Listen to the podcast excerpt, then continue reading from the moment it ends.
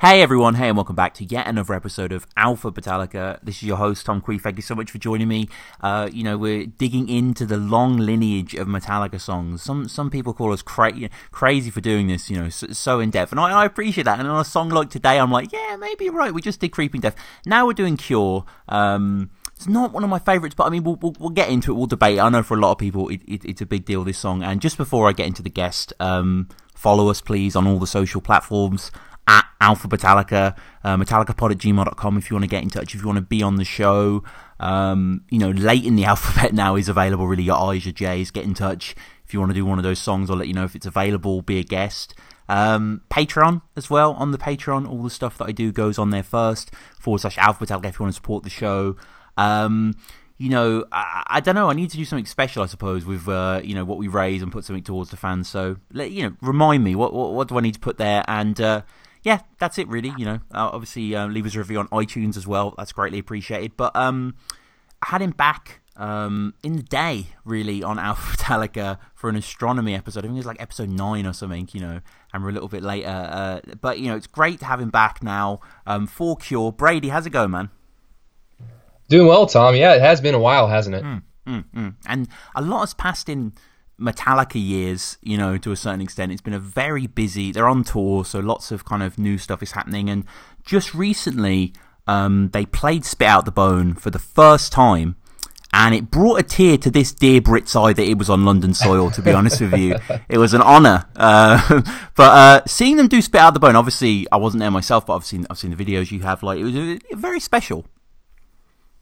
Yeah, it was, and I actually remember from the uh, astronomy episode. We um that was actually I think the week before I I was going to go see them down in Dallas. Mm. And mm. you you were kind of saying like maybe they might play it in Dallas since it's a bigger city, and I kind of said, well, I think they're going to probably bust it out in Europe because the European audiences are much more just they're much more in a metal. It's a much more metal atmosphere in a, at a European venue, I think. Mm-hmm. And sure enough, they played it in your neck of the woods, man. Yeah, yeah, it was. Um, yeah, part of a you know just recent London day. At the time of us filming this is just before I see them, um, and then you know before that on the 28th, so tomorrow for us is Manchester, um, and then they begin a tour, you know, of, of Portugal, of Spain, of Belgium. Like you know they they're, they're traveling the whole gamut really. You know it's very very cool uh, to see them debut it there, but um we I remember on the episode as well. Um, obviously, check out that episode as well, please. If you're a Blue Oyster Cult fan, as well as if you're uh, a Metallica fan, it was it was a really good chat. You said, and it shocked me then, and it shocks me now. Uh, Load is your favorite album.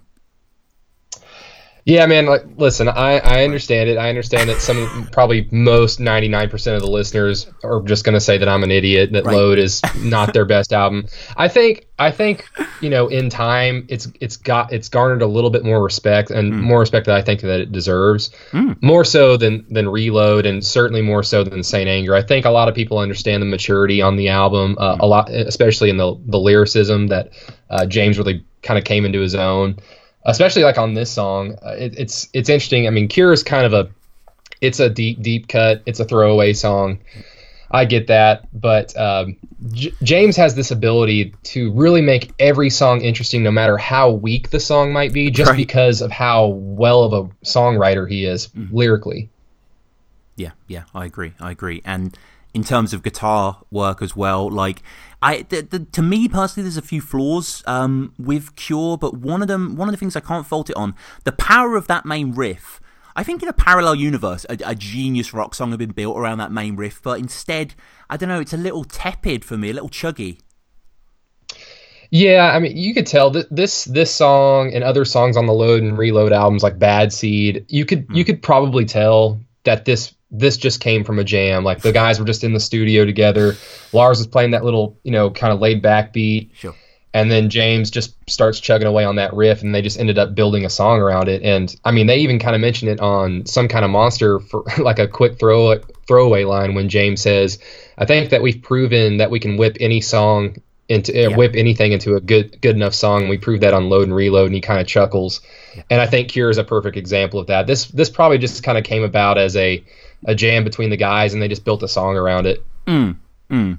And it, it does have a sort of affected. I don't, I don't know. I, I like the main riff, of course, but just the rest of the dressing, even the even the lyrics, the the double voices. I, I don't know. There's something uh, quite pedestrian, I suppose, about it.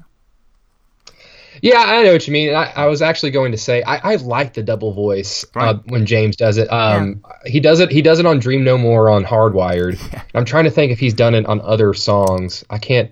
I can't mm, think of them. Right. No. Maybe on Poor Twisted Me. Right it's def- it definitely be all over load or reload. Mm. Uh, but I, I, just really like it when he kind of talks. He kind of just reads the lyrics in a low voice and then he sings over them. I think it just sounds really kind of evil. mm, mm. Yeah, it, yeah, it does have a prowl to it. I, will definitely give you that. um, and that sort of that patented James Hetfield sort of enigmatic power. The man takes another bullet. He keeps them all within.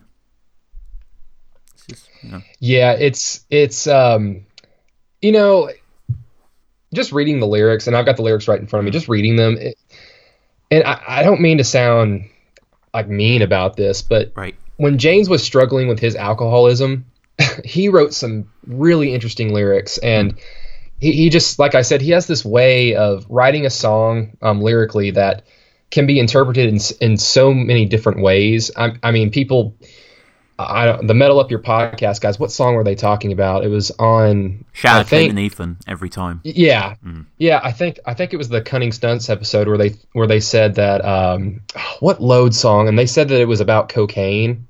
Oh, or something. Yeah. And what did they say? Yeah. Yeah. What you're saying. It wasn't. It wasn't Master of Puppets mm. because James has said that he wrote he wrote that song about what cocaine does to people, even though he's never really done cocaine. Hmm. But it's that it's that same ability that he has. That he's able to write about things that can be interpreted as uh, it was fuel. Actually, it was fuel. It was, yeah, because he sort of stabs his arm, yeah. doesn't he? They said, yeah, yeah, hmm. yeah. Because um, I've always interpreted those lyrics as you know fuel being booze, just alcohol. Mm. You know, when hmm. he's ready to back in back in the '90s when he was just pretty much drunk at every show. It's like, all right, it's time to go on stage. It's time to drink. So high octane. Exactly, and mm-hmm. it cures kind of the same way. It, this is, I think, this is just more of him understanding that he had a struggle with alcoholism, and it's him trying to cope with it. And I, I think, I think he actually tried to go to rehab during the load, like right before the load tour. It was right around the time that his dad died, right. And I think this is just him trying to cope with it in in a way. Yeah, you can never fault his vocal performances. Um, definitely not. And I think when he's sort of doing his stuff over the main riff, which I don't know, kind of reminded me a little bit of Audioslave for some reason. I don't know why I was thinking of that band, but it kind of has that sort of crunch, that sort of you know, Metallica in this era. They, for as good as they sounded, for me, they never felt satisfyingly, compellingly heavy. Yeah, I think a lot of that has to do with just the amount of content that they were putting out because mm. obviously on the on the um, in the on the in the 80s and on the Black album there's there's less songs on the album so there's more time to put a lot more effort into one song rather than just let's just put out like a jam riff and then write a verse and then a chorus and then some lyrics and then throw that out there for an extra song on the album just more content it just really kind of comes down to do you want a Metallica album with eight great songs, or do you want a Metallica album, a double Metallica album with you know twenty songs right. and some hit or misses? Mm-hmm, mm-hmm, mm-hmm. And I mean, I personally, I think somewhere where the song does hit. I don't know about you. The sort of the main chorus, it's got quite a sort of I don't know, mathy sort of rhythm. It's got a very counter rhythm to it under James's singing. Yeah, it, it's um it's a nice little change up in the song just because you know it goes through that same you know intro verse and then the pre-chorus. It goes through that twice. So on first listen you think that's probably just the meat of the entire song. Mm. and then that change up for the chorus actually comes in. And it's just a i like kirk's little lead um, lead riff over the or lead little lick over um, over james's voice. Mm. um, it's it's a, it's a nice little change up. I mean yes it's true. Load is my favorite album but i'm completely self-aware that it's not their best album. It's right, just it right. just has a, it just has a special place in my heart. Sure. Sure, sure. And uh, I mean, again, not to denigrate your favorite album then, but I mean, I've got to I've got to be a miser for Kirk yet again, I think. I just I don't like his his Load era work to be honest with you. That's why Load wouldn't be my favorite album because Kirk's not very good on it. Yeah, just like just like the album, it's hit or miss with Kirk. I, I um, I, it was a few months ago where you tweeted out like, what was, what are your top five Kirk solos? Mm.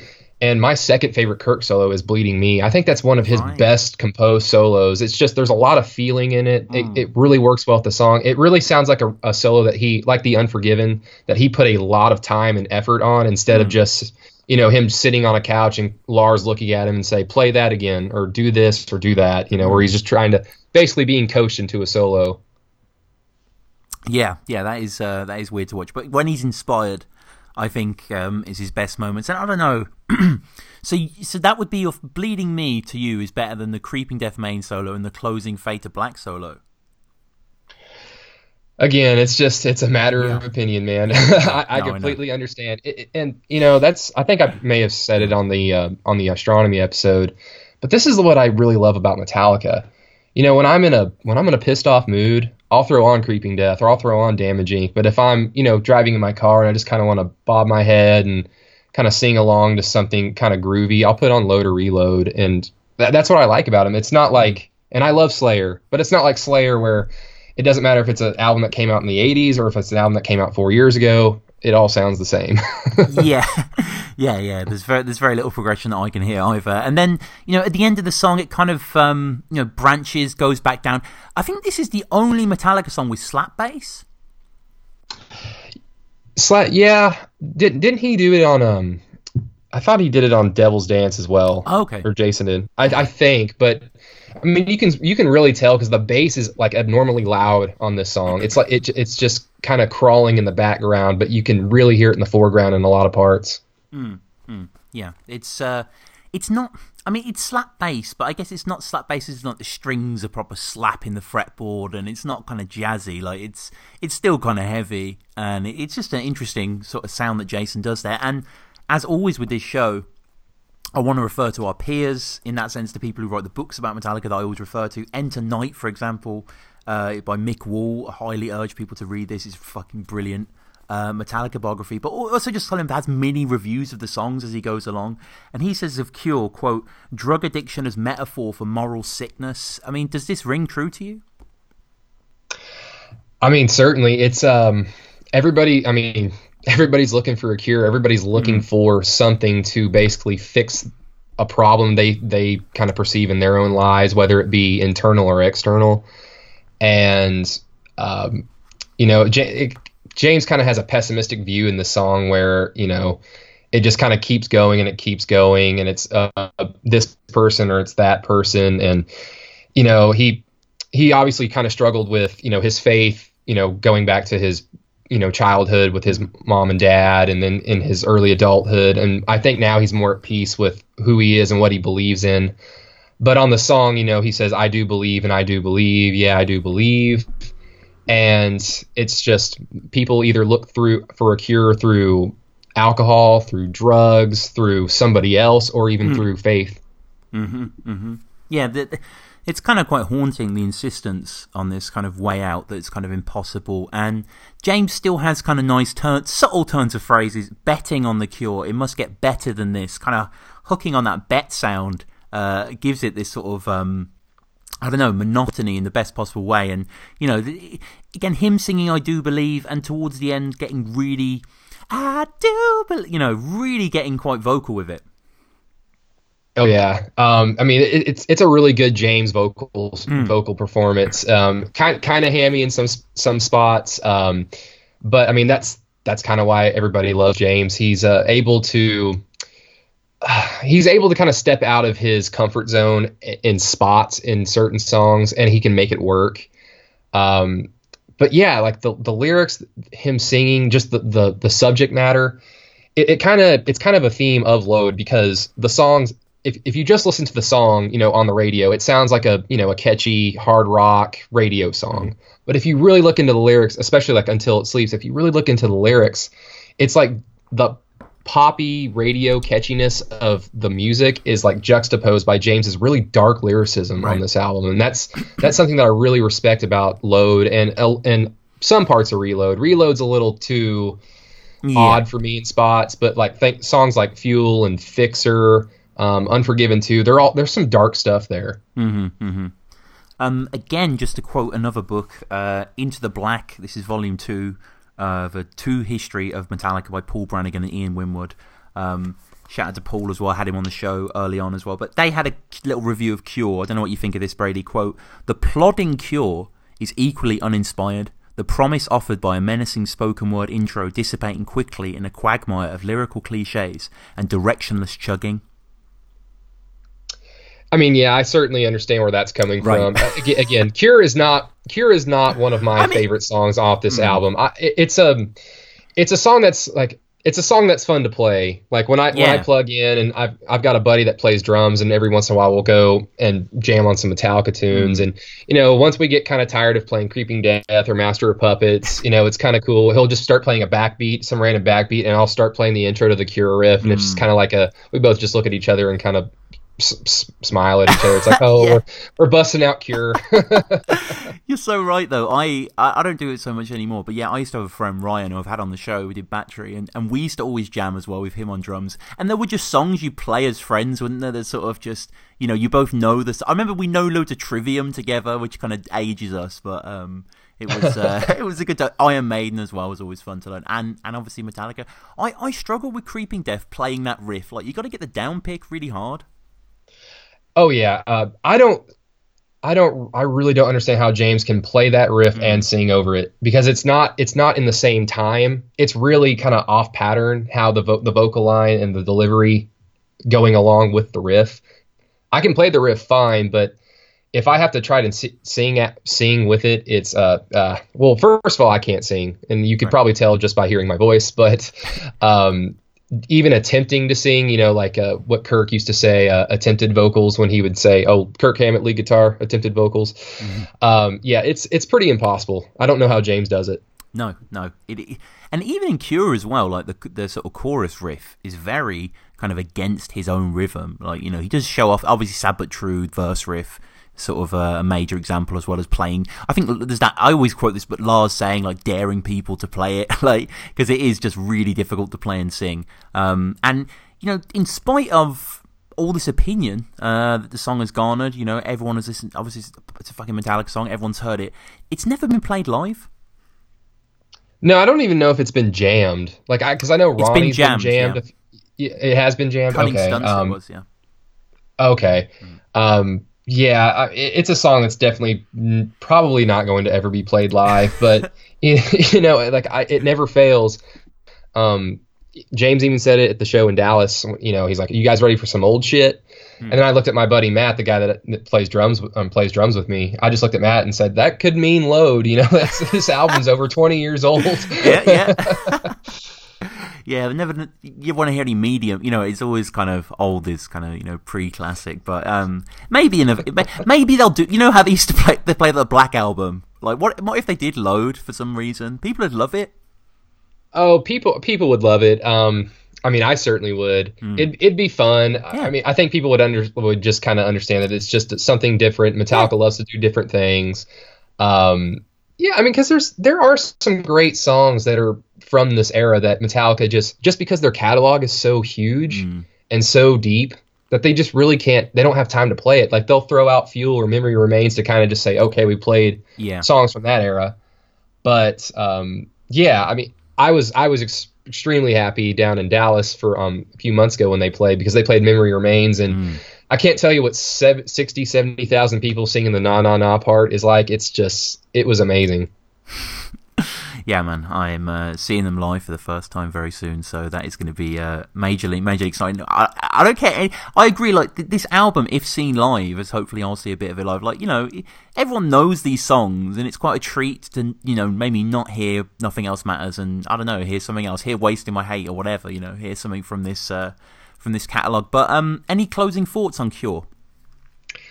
I mean, it is what it is. It's it's a uh, when it comes on shuffle after right. not hearing it for a few months, it's like, oh yeah, you know, you can kind of just like kind of bob yeah. your head, but then you kind of get lost in whatever you're doing, like as the song kind of goes. I mean, I've been listening to it for the last um, few days just to kind of prepare for the show, and you know, I'll try to listen to it, and then I like midway through, I kind of just get lost in what I'm doing, and that's mm. kind of what that song is. I think I think that's fair to say, and um. I don't for, forgive me if I forgot because I realise I have quite a few people on the show. But did we actually mention what your favourite Metallica song was?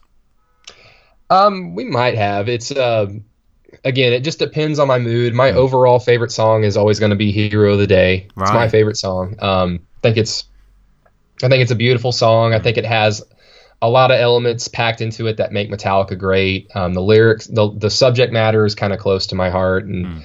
Um, I was super excited when they played it a few months ago at the or last I think it was last year. They played it last year at the last Bridge Bridge School Foundation show, the acoustic show. So that was pretty exciting. Um, Hero of the Day, or if we're talking strictly like thrash Metallica, um, wow, probably Damage Inc or even Spit Out the Bones. Spit Out the Bones, a great mm. song. Mm, mm, mm. And uh, people can find you covering the Oklahoma City Thunder, right? yeah, if, uh, if you're interested in basketball, NBA, or mm. even the Oklahoma City Thunder, um, yeah, um, I work for a website called Thunder Digest. Um, on Twitter, I'm at Brady Does Sports, and I mainly talk about three things. I talk about sports, Star Wars, or Metallica, and right. most of my followers just kind of go along with it, and they're just like, "Oh, great, here he goes on Metallica, a Metallica tangent again." no, I feel the opposite way. I have to say, I follow you, and it's like, oh, I, I, no offense. I'm like, who are these team? I don't know. You know, it's basketball, and then I'm like, oh shit, Metallica. You know, so it's uh, you get that, you get that mix. But yeah, follow at Brady's Does Sports, of course, uh, the Twitter as well. Um, check out the older episode. Check out Astronomy. Uh, that was a lot of fun as well to dig into that. Um, odd cover, wasn't it, for Metallica to do? Yeah, and you know, the more and more I think about it, it it, it is an odd cover, but that's what Metallica does. They'll mm. they'll they'll try to do things that are different just to kind of keep them honest, keep them interested in what they're doing. Because I would imagine after 30 years of doing, of playing Enter Sandman and playing Master of Puppets, mm. in, even in front of 70,000 people that know all the words, it it can get a little monotonous. So yeah. you know, playing a, a, Nick Cave and the Bad Seed song and recording it, you know, it just it keeps you interested. Yeah, yeah, no, completely. Uh, check out the song, check out the review. Uh, give us a follow as well on all the socials at Metallica Pod. Uh, Brady does sports as well on Twitter. Uh, leave us a review on iTunes, Patreon, all that stuff. But um, Brady, um, anything you'd like to help promo or? Oh, I, I, mean, just you follow me on Twitter if you're interested. Mm-hmm. I mean, if you want to talk Metallica, I'll talk your ear off. I am, I am just as crazy a Metallica fan as you'll find, and a lot of my friends, and especially a lot of my ex girlfriends, just uh, they can't they'll just tell you the same things. Like yeah he's just a metallica freak. And um, yeah i mean even even my friend matt the, the guy that plays drums that i've now mentioned three times mm. we've kind of always had this little dream where let's start a metallica cover band and get a lot of people excited about it. And then the first song it's like hey you guys ready for metallica? And then just go right into 2 by 4 and only wow. play load and reload songs and oh, piss everybody off. Oh my god. That yeah that would be cool That'd be cool. Like like that era Metallica cover band. They're like fuck it, you know, because I guess uh, sort of people have grown up there. But um, Brady, as ever, this has been uh, a, a great chat, man. Thank you for coming on. Of course, Tom, and thank you so much. And man, the the podcast is it's it's been amazing to listen to and, and the growth that it's had, and you've done a really fantastic job. And you know, thank you so much because I can't tell you. You know, I listen to a handful of podcasts about sports, obviously, or history or whatever but every once in a while I want to talk. I want to listen to some music talk, and especially Metallica. So I'm I'm really glad you're doing what you're doing, man. Oh, of course, man. No, thank you for listening, and uh, thank you to everyone for listening, and thank you for coming on, bro. Because this has been great. So um, you know, definitely check out um, you know what we've been going through here, and sort of check out Load, check out Cure, check out everything else we mentioned. But um, Brady, as always, it's been great, man. Of course, Tom. Thank you again.